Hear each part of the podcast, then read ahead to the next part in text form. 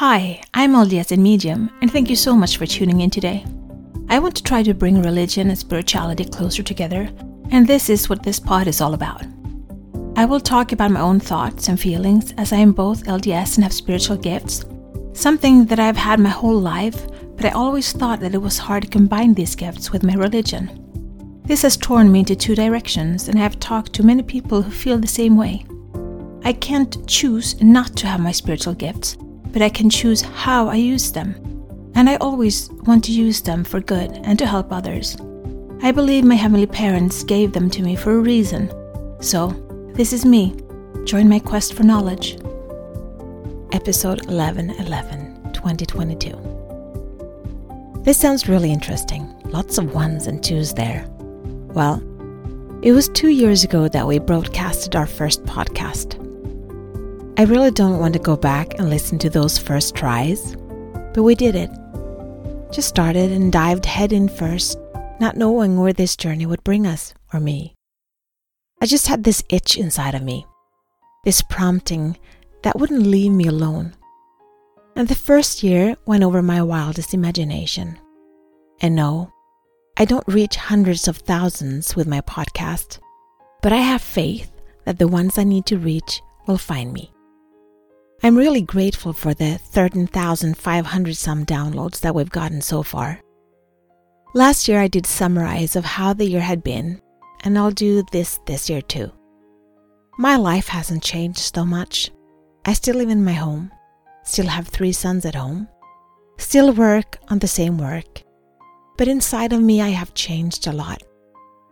I might look the same on the outside, but on the inside I feel my inner butterfly starting to become stronger and stronger. I am better at setting boundaries and to say no without feeling guilty. I've started to become more selfish. And that is so crazy because the more selfish I get, the more energy I have to help others. I've met my soul and I've learned how to communicate with it through mudras and muscle testing. I've started to understand what God wants me to do with my life. Even though I feel I have some pieces of the puzzle still to find or to fit in, at least I start seeing the framework being done. And now it's time to start putting it together. Last night, Jeffrey R. Holland was in Stockholm, Sweden, and gave a talk.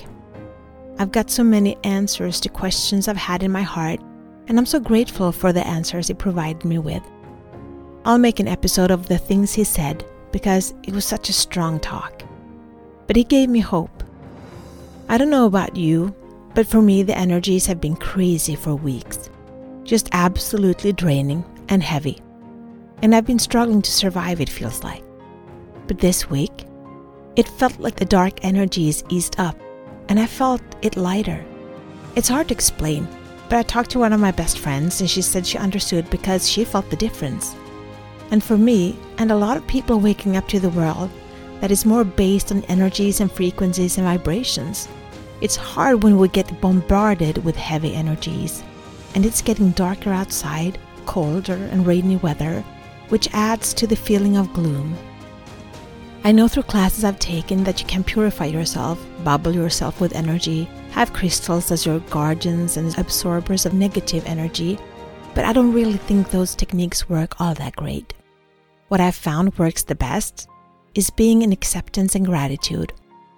Life gets so much better, and I need to work a bit more on just accepting and the gratitude, and know that every experience that I have is designed for me specifically, to grow as a spirit child of God.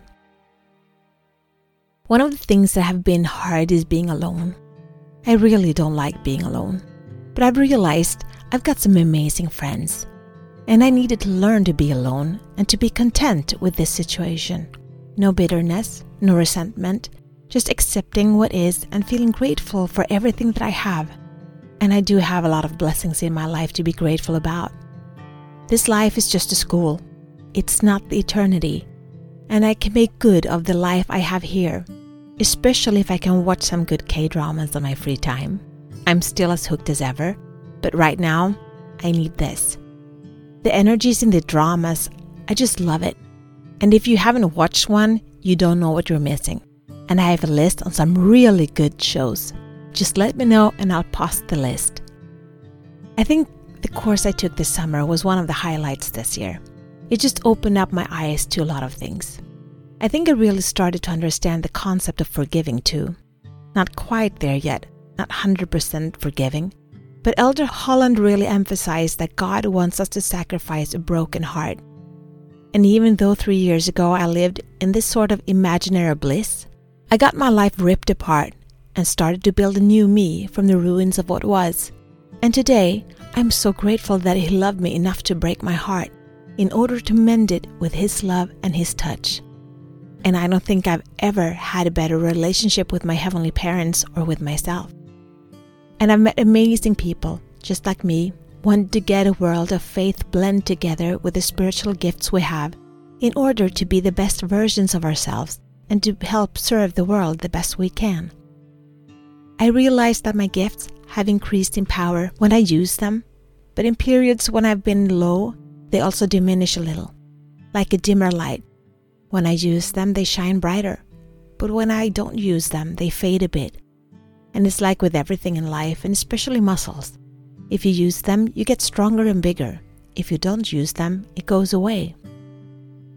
I'm getting ready for Christmas and the celebration of my fiftieth birthday. fifty years, that is so crazy. I still feel like I'm twenty-five. Well, can't really stop time, and then there's this new year coming up. I haven't decided on an advent calendar yet. I mean, I really liked doing it last year. But it took some effort, and I'm a bit more tired this year, so we'll just have to see where inspiration sparks. If I can ask for one thing as a birthday present, it would be a message on Messenger from you. Everyone that is listening, just write a little note, tell me a story from your life, or just say hello. That would actually be the best present ever. Sometimes the best things in life is free, and my birthday is on December twenty-seventh, hint hint. And my sister's birthday is on December eleventh, so double hint. Today to this episode, I'd like to read the beautiful poem, The Touch of the Master's Hand, because it means so much to me, and I feel like I am that old violin. But with the love and encouragement, I can make some beautiful contributions to this world. So thank you for staying with me. For these past two years, I have no idea what the future looks like. But I know time is flying by, and I am absolutely sure that the time of the second coming is approaching fast. And we need to buckle up, because it's going to be an amazing ride. Be the light, share the light, spread the light, and shine. This is my journey. Thank you so much for keeping me company today. Please download, like, share, and subscribe, and help spread the light and spread the word to expand our community. Let's bring more love, peace, and unity to this world. Take care of yourself and your loved ones. Always be grateful, kind, and loving. Be brave and remember to step out of your comfort zone and smile. If you support us on Patreon, you will get access to our meditations and extra materials so you can download them as M P three. Also, we now have a Facebook group, which you can access from our Facebook community. Please answer the questions as you apply to participate. It will be a safe haven where we can keep discussing religion and spirituality, our spiritual gifts and self-development. Remember, one person can make a difference, but together we can change the world.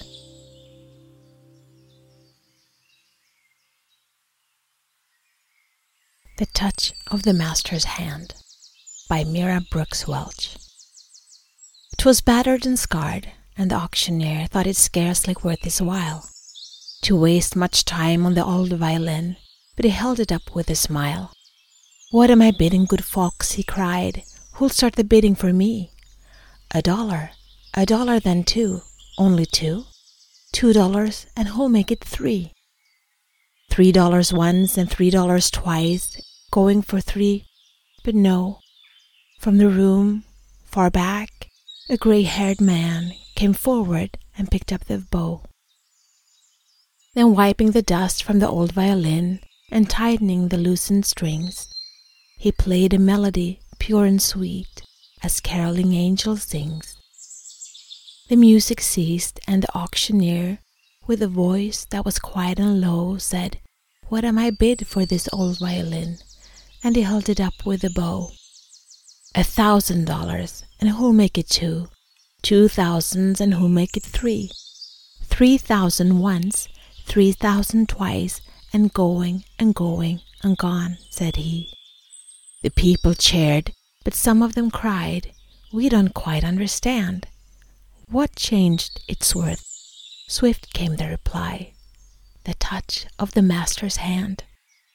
And many a man with life out of tune, and battered and scarred with sin, is auctioned cheap to the thoughtless crowd, much like the old violin. A mess of pottage, a glass of wine, a game, and he travels on. He is going once and going twice. He is going and almost gone. But the master comes, and the foolish crowd never can quite understand the worth of his soul and the change that is wrought by the touch of the master's hand.